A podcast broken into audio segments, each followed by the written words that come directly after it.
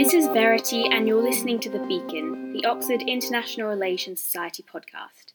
Today I'm speaking with Professor Avi Shlaim, a leading historian on the Arab Israeli crisis. Avi is author of The Iron Wall and Israel and Palestine Reappraisals, Revisions, Refutations, and is currently Professor Emeritus of International Relations at St Antony's College, Oxford. In this episode, we'll be speaking about the challenges of writing the history of the Israeli Palestine crisis, the meaning of national identity, and the situation on the ground in the Middle East today. Welcome to the podcast, Avi. Happy to be here. Um, thank you very much. Um, I thought it'd be interesting to track your ideas and interests over time, um, beginning with you. Um, so, you were born in Baghdad, grew up in Israel, attended school in London, returned to Israel for military service, studied history at Cambridge, and have lived in England ever since. Have these life experiences contributed to a sense of multiple identities and nationalities? And if so, do they compete and inform your work? That is a, a good summary of my biography and a very um, difficult question to answer. Um, the brief answer is that, like everyone else, I have multiple identities. But in my case, because I'm a Jew who was born in an Arab country and lived in Israel, the question of multiple identities um, is more uh, more demanding. They are more difficult to reconcile. So my first identity was that of an Arab Jew. I was born in Baghdad and um, to a Jewish family, and we were Arabs. Uh, we happened to be Jewish. Today in Israel, uh, there is a lot of resentment and opposition to the notion of an Arab Jew because the two are said to be mutually mm. exclusive categories. Mm-hmm. So if you are a Jew, you can't be an Arab, and if you are an Arab, you can't be a Jew. I reject that. Arab Jew is precisely the identity that my family and I had in uh, Iraq. Then, when I was five years old, we moved to Israel, and my new identity was that of an Israeli. Um, and um, as you mentioned, uh, I came after my education, uh, school education and military service in the Israeli army. I came to Britain. I did history uh, at Cambridge, and I've lived in Britain for the last 50 years. So I'm British now. Mm. This is another identity. I'm also a European by conviction. Mm-hmm. Um, and in general, people can sustain multiple identities. Mm. But in the Middle East, everything is polarized, mm-hmm. particularly between uh, Israelis and Palestinians. Mm-hmm. Um, I myself don't have any conflict of identities. And in retrospect, I regard my background as an advantage mm-hmm. to me as a student of the Arab Israeli mm-hmm. conflict because I've lived on both sides of yeah. the divide. I have empathy for Arabs in general mm-hmm. and for Palestinians in particular. I understand both societies, so having different identities isn't a barrier or a problem to me, it's a positive advantage. Mm-hmm because the current debate about conflicting identities is obviously quite dominant in current affairs. Um, for example, um, there's a debate about whether an Arab or Muslim identity is compatible with a Western or democratic um, sort of lifestyle. Um, so I think that that's it's interesting that you talk about as an advantage because I do think that we need those broad perspectives to understand how people experience the world around them. In your one of your most recent works, The Irish Pages, you talk about how your attitudes towards Israel develop over time and how these different identities came to the fore. And you talk about the importance of distance living in the UK and also media exposure, for example, reading The Guardian, to your change of opinion. Could you perhaps describe how your interests um, and sort of research focuses have changed over time? So I grew up in Israel. I went to school in Israel. Um, the version of history that I was taught at school is the standard Zionist version mm. of the birth of Israel and the Arab Israeli conflict, in which Israel featured always as the victim. Mm-hmm. Um, and then um, I did national service in the IDF for two years in the mid 1960s, and I was inculcated with um, uh, a strong Israeli identity mm-hmm. um, and a rather aggressive attitude towards the Arabs. Mm-hmm. So I became uh, an entrenched Israeli patriot, and um, in our field, international relations, there is a vast literature about nationalism. Mm-hmm. Um, there is the famous description of nationalism by Benedict Anderson yeah. uh, as um, an imagined community. Imagined communities. Yeah. Uh, this is all very cerebral and academic. Mm. But when I was an 18 year old soldier, mm. I felt nationalism in my bones. Mm-hmm.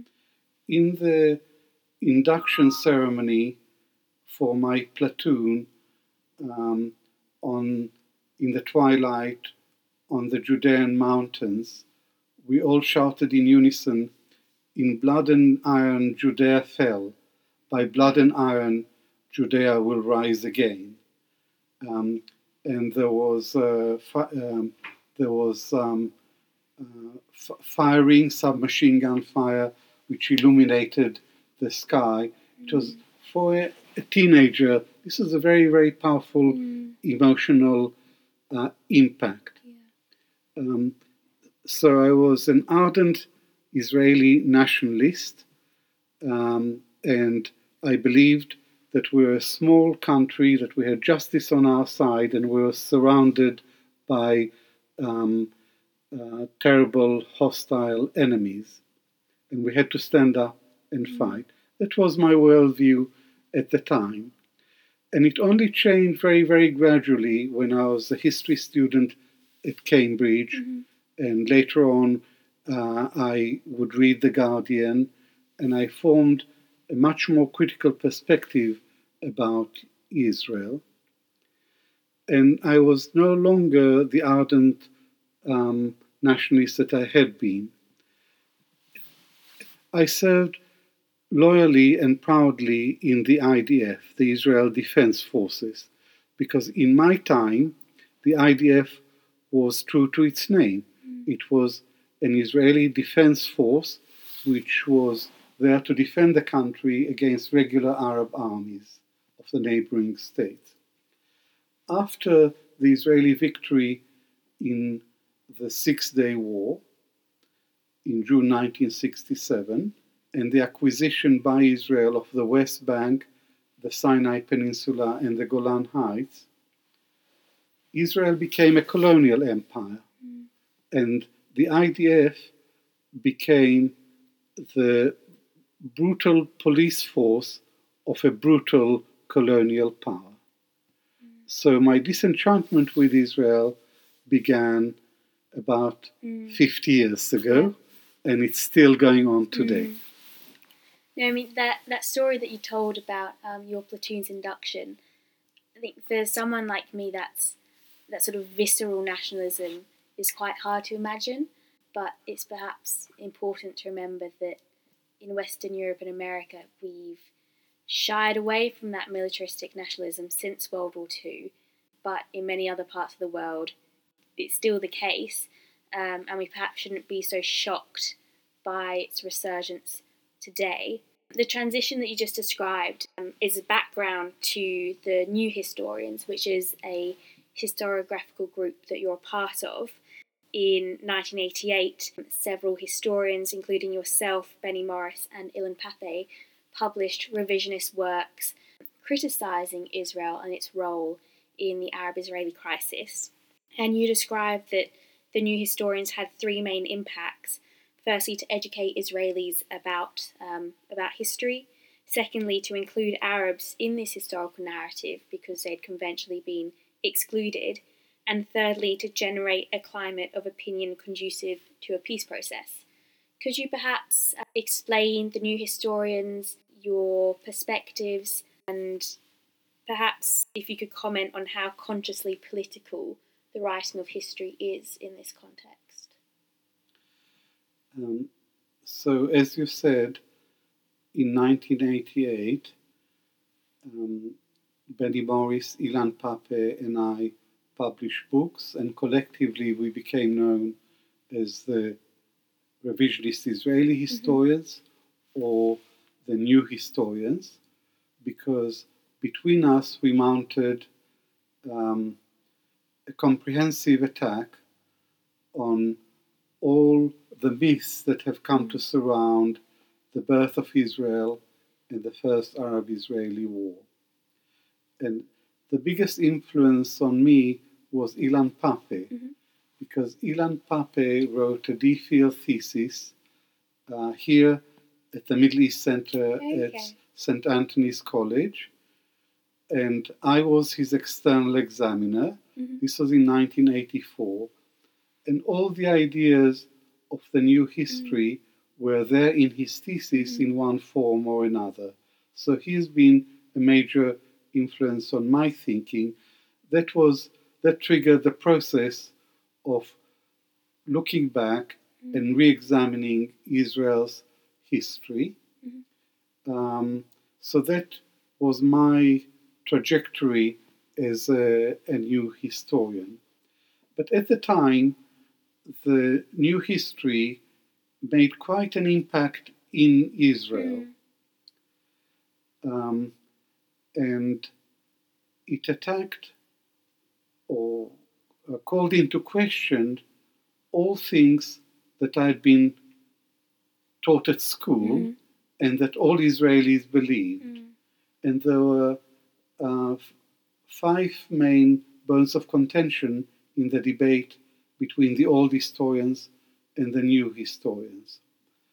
Uh, one was um, the Palestinian refugee problem, mm-hmm. uh, where they did they leave of their own accord or were they pushed? The old historians said they left of their own accord mm-hmm. and on orders from the leaders. We said Israel expelled them, mm-hmm. Israel is responsible. Another question, uh, another issue is the military balance in 1948.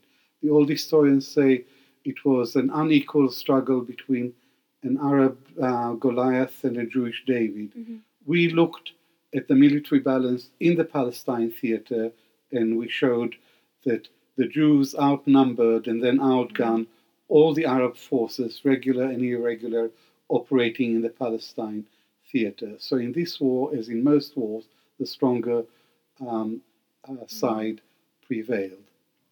Um, then another issue was Arab war aims in 1948. The old historian said the Arab coalition that invaded Palestine in 48 invaded with a clear aim of strangling the new Jewish birth as it came into the world and mm. throwing the Jews into the sea.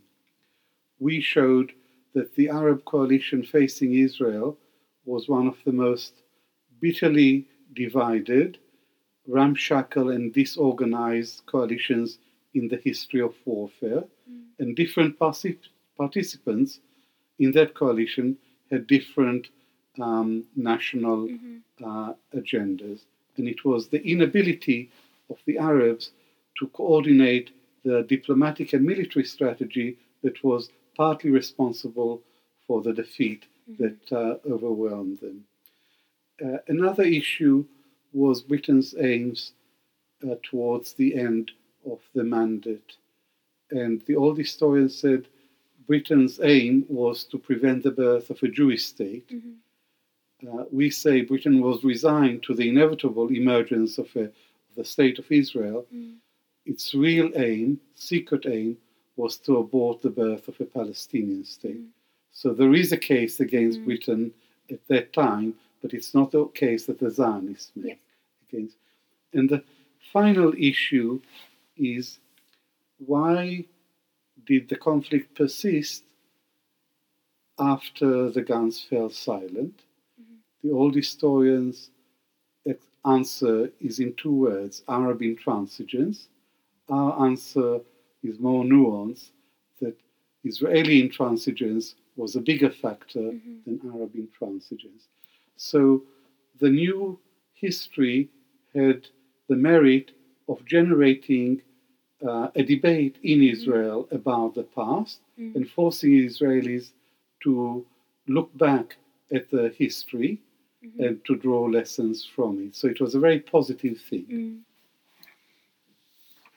And one of your main arguments um, that you just flagged at the end, the fact that Israeli intransigence was in fact a larger factor in during conflict, um, is that Israel's leaders have always preferred the use of force to diplomacy when dealing with the Arabs.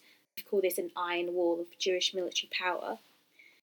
But I mean, this challenges many Israelis' sense of themselves and their national identity.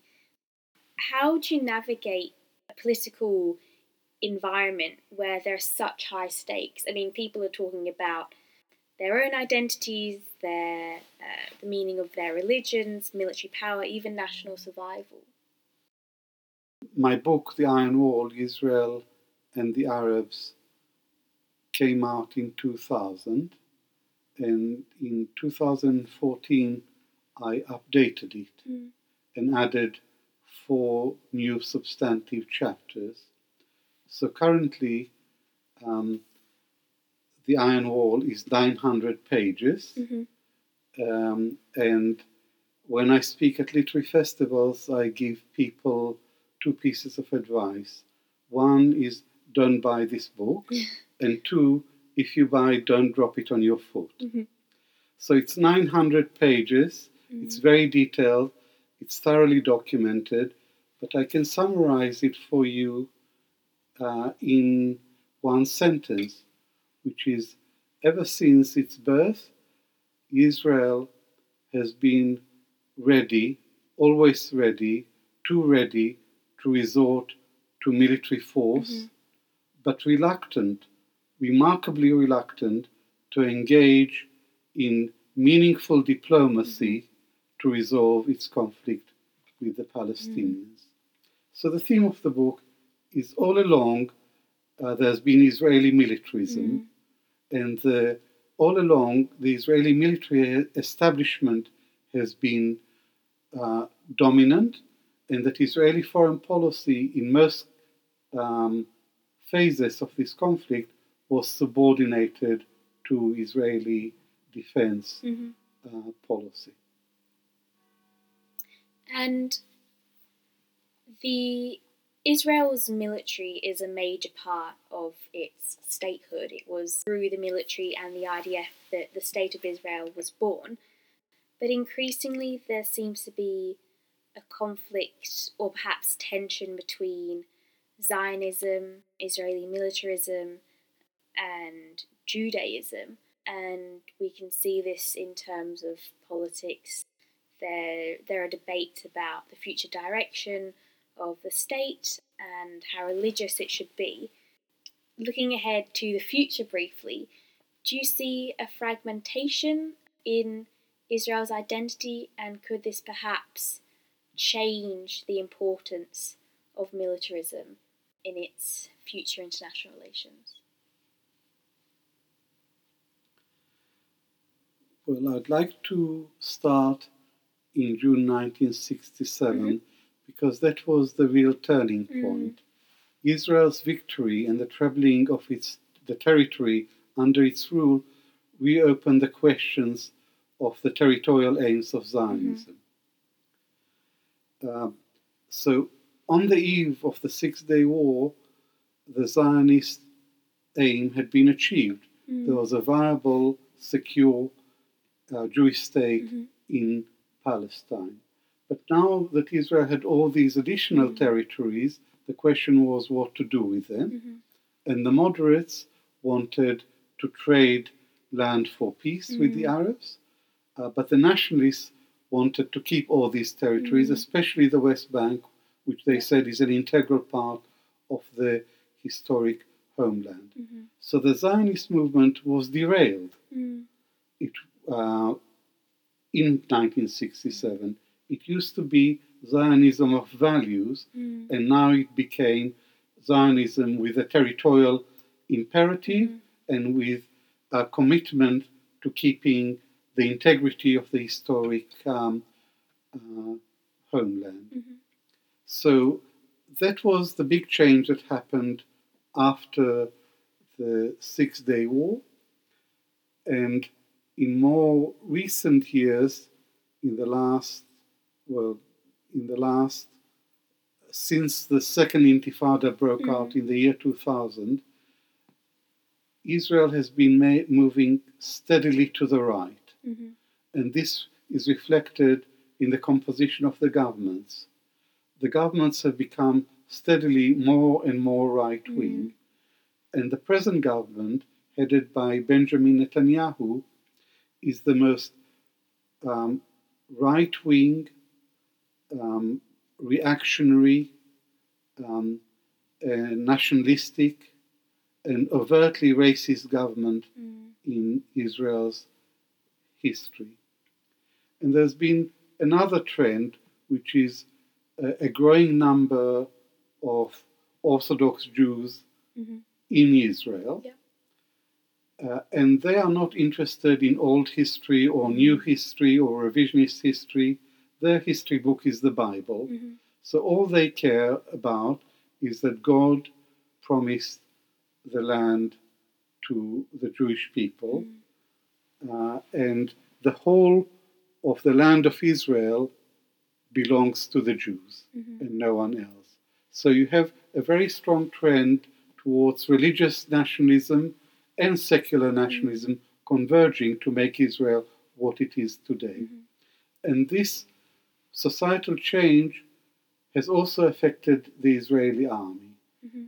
In, in my time, it was very rare to see someone wearing a skull cap. There are very, Really? very few um, uh, religious soldiers Mhm. and hardly any religious um, officers. Mhm. Whereas today, uh, the officer corps, a third of the officer corps are religious Jews who wear a skull cap, Yeah. Orthodox Jews, and many of them uh, uh, live on the, in the settlements Mm. on the West Bank.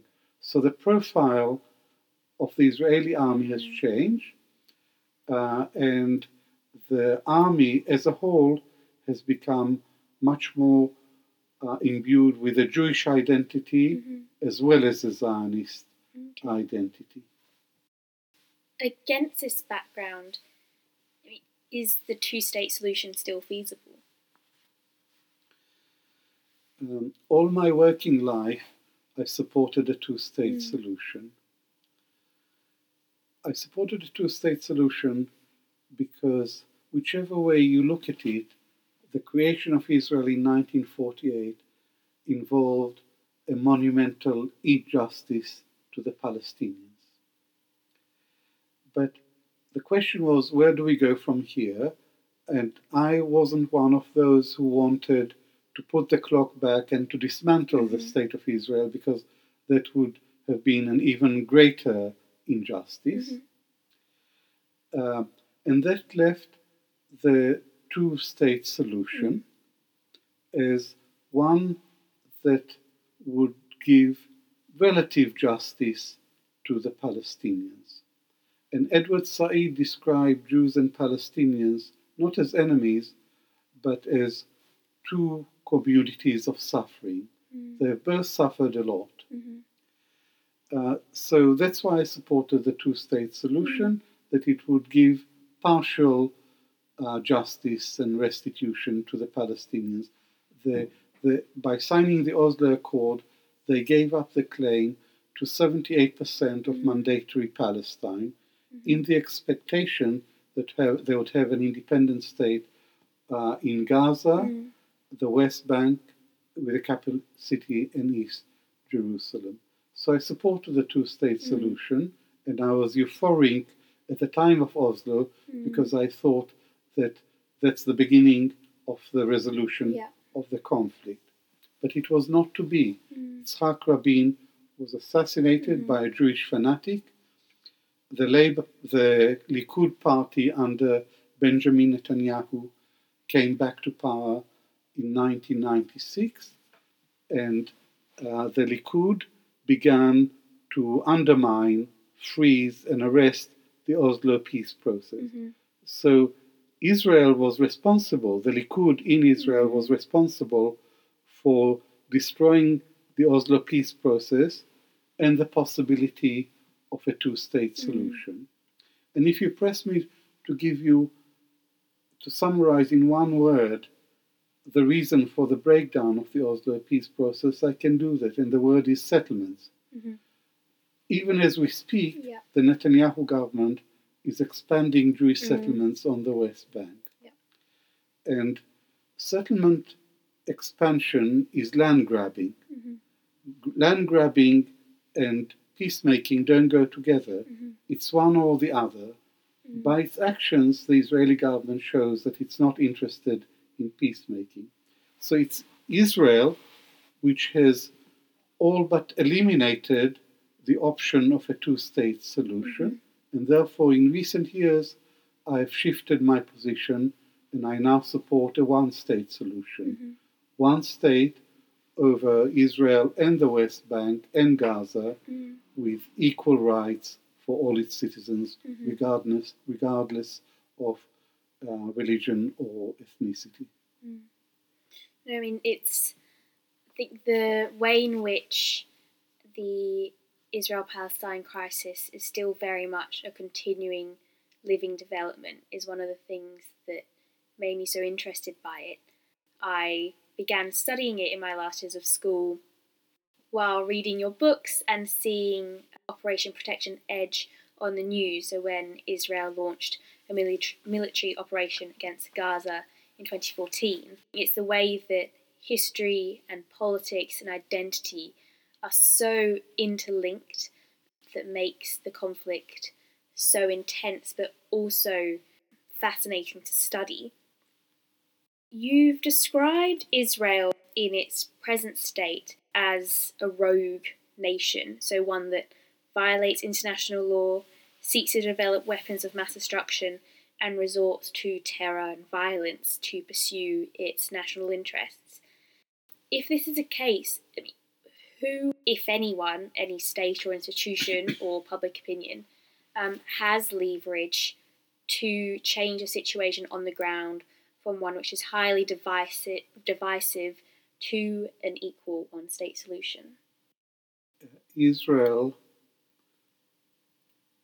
um, disregards international law and UN resolutions. Yeah. And it behaves with complete impunity Mhm. because no one calls Israel to account for its actions. Mhm. Um, old history used to claim that all of Israel's uh, wars are defensive wars. Mm. The new history has demonstrated that not all of Israel's wars are defensive Mm. wars. Some are offensive wars Yeah. initiated uh, by Israel when there is no threat to its security. Mm. The Sinai War of 1956 was the first war of choice. The invasion of Lebanon in 1982 was a war of choice. And all three attacks on Gaza in the last 10 years or so have been offensive operations, uh, completely unjustified, in no way defensive operations, and they were acts of state terror Mm. because terror is the use of violence against civilians for political purpose, Mhm. and this is what the three Israeli operations on Gaza uh, ha- have um, been. And your question is who has the power to rein in Israel?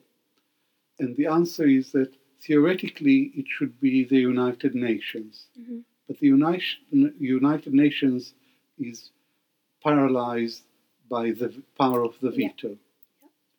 And America, in particular, has a special relationship with Israel. And we saw um, the United States withdrew from UNESCO just today based on an anti Israeli bias. So we can definitely see that in current affairs today. Uh, Indeed, this happened today, Yeah. and it's very striking that America and Israel withdrew altogether Mm. from UNESCO on the grounds that UNESCO is anti uh, Israeli. Mm. It shows you how committed America is Mhm. to um, Israel.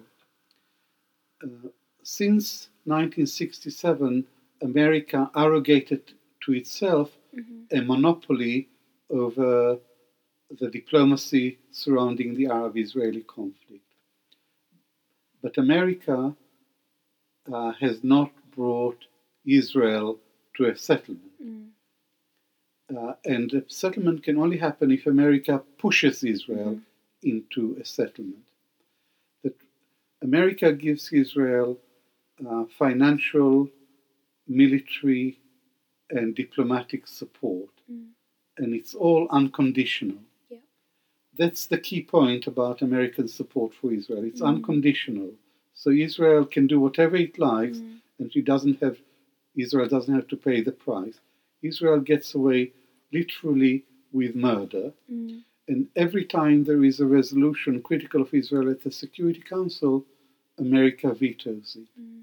So effectively, Israel enjoys the veto on the Security Council. It doesn't wield it directly, but through its proxy, Mm. through its little friend. The little Yeah. friend is the United States Yeah. of America.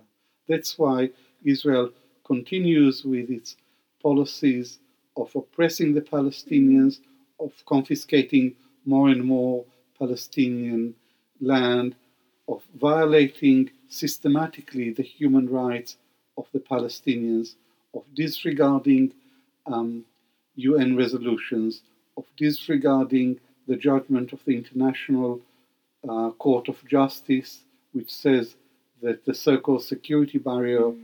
on the West Bank is illegal. Israel doesn't take any notice of any of these criticisms, rules, and laws, and it acts with complete impunity. It's because uh, America, um, American support for Israel is unconditional. And America used to claim to be an honest broker in this conflict. Mhm. But the truth of the matter is that America is a dishonest broker Yeah. because of its partiality Mhm. to Israel. If you look at Trump's position Mhm. today, he, he acts more like Israel's lawyer Mm. than as an honest broker. Yeah.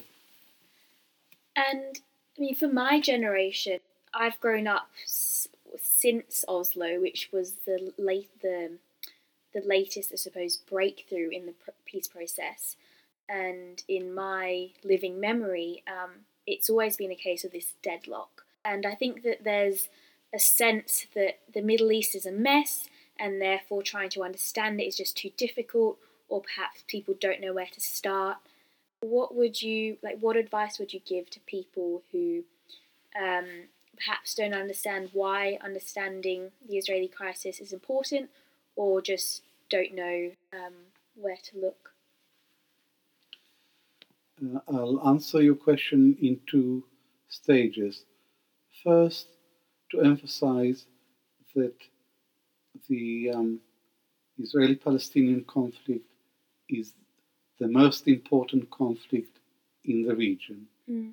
It's the longest, most protracted, um, and most central and important conflict in the region. And there can be no peace and no stability and no security in the Middle East until this conflict is Mm. resolved. This is not to say that once you resolve the Israeli Palestinian conflict, all the other conflicts would be resolved as well. But without a resolution to this fundamental conflict, um, it's impossible to um, conceive of a peaceful uh, Middle East. So it's a very Mm. important conflict. Mhm. And the second part of the question is what should people do Mm. to understand this conflict? Because it seems so complicated and um, um, it seems such a mess. Mm. The, my answer to that is to study history. History is a key to understanding the present situation. It's the key to, un- to assessing future prospects. As Winston Churchill once said, the further back you go, the further, further forward you can see. Mm. So you can't possibly understand um, the situation on the ground today unless you understand the historical context. And this year, 2017, is the 100th Yeah. anniversary of the Balfour Declaration. Um, and I've given about 12 talks and uh, interviews on the Balfour Declaration, Mm.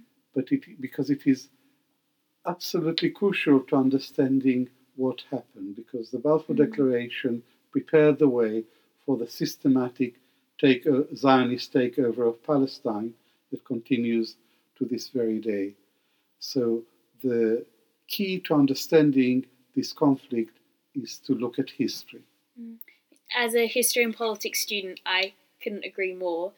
But I was wondering is there any tension between your roles as a historian and a public figure in your work? Um, as I see, there isn't any conflict between my work as a historian and my public engagement. I don't uh, define myself as a political activist, Mhm. but I do define myself as a politically engaged scholar. Mhm. Uh, so there are some scholars who are ivory tower scholars Mm. who are not engaged with the world outside. Um, I'm not one of them. Mhm. I'm a politically engaged scholar, so I look at the past in order to understand um, the origins of this conflict, its history, um, and in the course of uh, my 47 years as a university teacher, I've learned quite a lot about this particular conflict.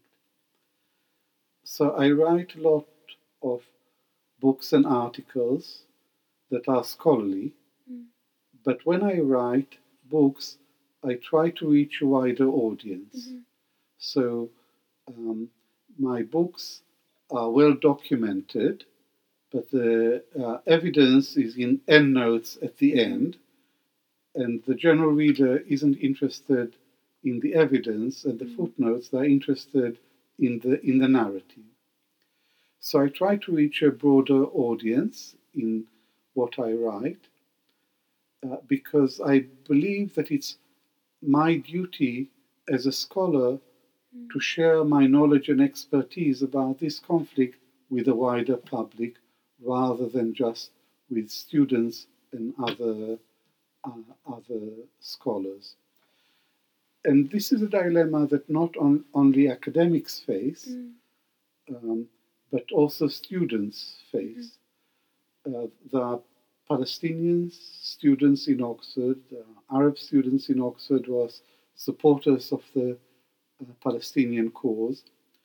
And some sort of traditional tutors would say to them, don't, don't dabble in politics.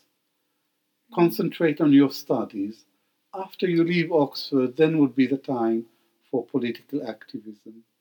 I would um, resist this piece of advice, I would say um, studies, education, and political involvement should be combined together. Uh, and the studies should inform the political um, engagement.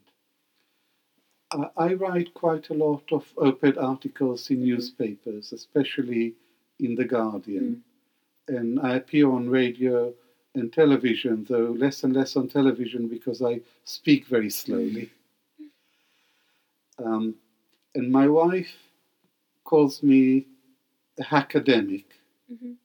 because I dabble in journalism.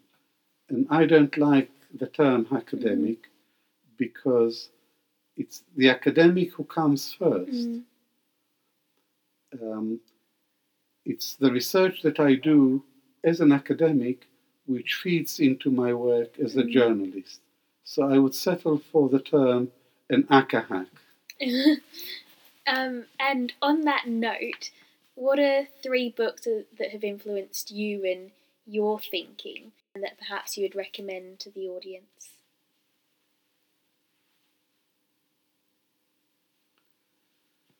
Um, one author is Edward Said, Mhm. whom I knew not very well, but I knew him, and all his work Mm. influenced me. Mhm. So, um, the question of Palestine Mhm. was his first statement on the subject, and I found it extremely persuasive Mhm. precisely because it had showed so much sympathy Mm. to um, towards the Jews. Mhm. Uh, no, it wasn't one-sided, um, uh, and it illustrated the terrible injustice that Britain has committed towards the Palestinians. Mm. Um, so, uh, reading that book gave me a very balanced uh, view of the conflict and a much better understanding of the pa- Palestinian side Mm. in this conflict, which I didn't know so well. And a- another book by um, Edward Said is Orientalism. Is perhaps his most famous book, and that gave rise to the whole school of post-colonial Mm. history, and that helped me to understand the importance of the colonial context Mm. in which the Arab Israeli conflict developed. And it also taught me that knowledge is power Mhm. and how knowledge is used by Orientalists Mm. uh, to influence government policy. So, knowledge and power are not two separate categories, Mm. but one is used uh, usually for bad purposes. Um, uh, knowledge of the Orientalists leads to prejudiced and one sided policies towards the Palestinians. Mm. And I wanted to redress the balance by using my, my knowledge, my Mhm. expertise, in, uh, to give a more honest view of this um, conflict. So these are two books, and if I were to choose a third book, it would be uh, Maxime Rodinson, Israel, colon, a colonial settler state, question mark. It's a very thin book, uh, Mhm. almost a pamphlet, but it uh, gives a framework for understanding the emergence of Israel, which is a colonial settler Mhm. state. So, this is a perspective which is still useful today to understand Israel's uh, trajectory. There is no question Israel was created as a colonial Mhm. um, settler state by the Balfour Declaration. Mm. Brit- the Zionists were the allies of the colonial power of the day Mm. of Britain, and Britain helped the Zionists to turn what uh, a national home for the Jews in Palestine into a Jewish state. But after 1967, Israel continued to acquire Mm. more territory and to settle more and more Jews on the West Bank. Mhm. So the framework of uh, settler colonialism is the framework that I still use to Mhm. understand the nature of this conflict. And um, Noam Chomsky once said that settler colonialism uh, is the most vicious form of imperialism. Mm. So that's my. These are the three Yeah. books that I would single out. No, that's thank you. Um, and finally, for listeners who'd like to find out more, where should they go to follow your work?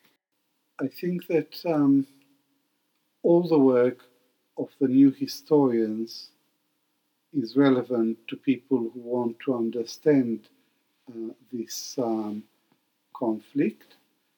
Um, and if they uh, are interested in my work in particular, then uh, the two books that I would suggest is a Penguin book, Mhm. a very short book called War and Peace in the Middle East, Mhm. which is an introduction to the international relations of the region. Mhm. And it's not just about the Arab Israeli conflict, it's also about Arab politics, Mhm. inter Arab politics, and a third dimension of uh, the international relations of the Middle East, which is great power involvement in the Middle East. So that's a very short and easy introduction Mhm. to the international relations of the region. And if they have a specific um, interest in the Arab Israeli conflict, uh, then there is my book, The um, Iron Wall, uh, which has, uh, it doesn't have the merit of brevity, but it has the merit of being comprehensive and of hopefully being quite readable. Mhm. Um, so there's also books by Ilan Pappé. He's very prolific. Um, and any newcomer to the subject, I would suggest uh, that they read his book, The Ethnic Cleansing Mhm. of Palestine, about 1948, Mhm. and they'll get a good understanding of what happened in that year. And for all the listeners, um, I couldn't recommend Avi's books more and the wider work of the new historians to understand the Arab Israeli crisis and Middle East today. Avi, thank you so much for being on the podcast. And to all the listeners, I hope you've enjoyed this episode and keep listening to The Beacon in future. Thank you.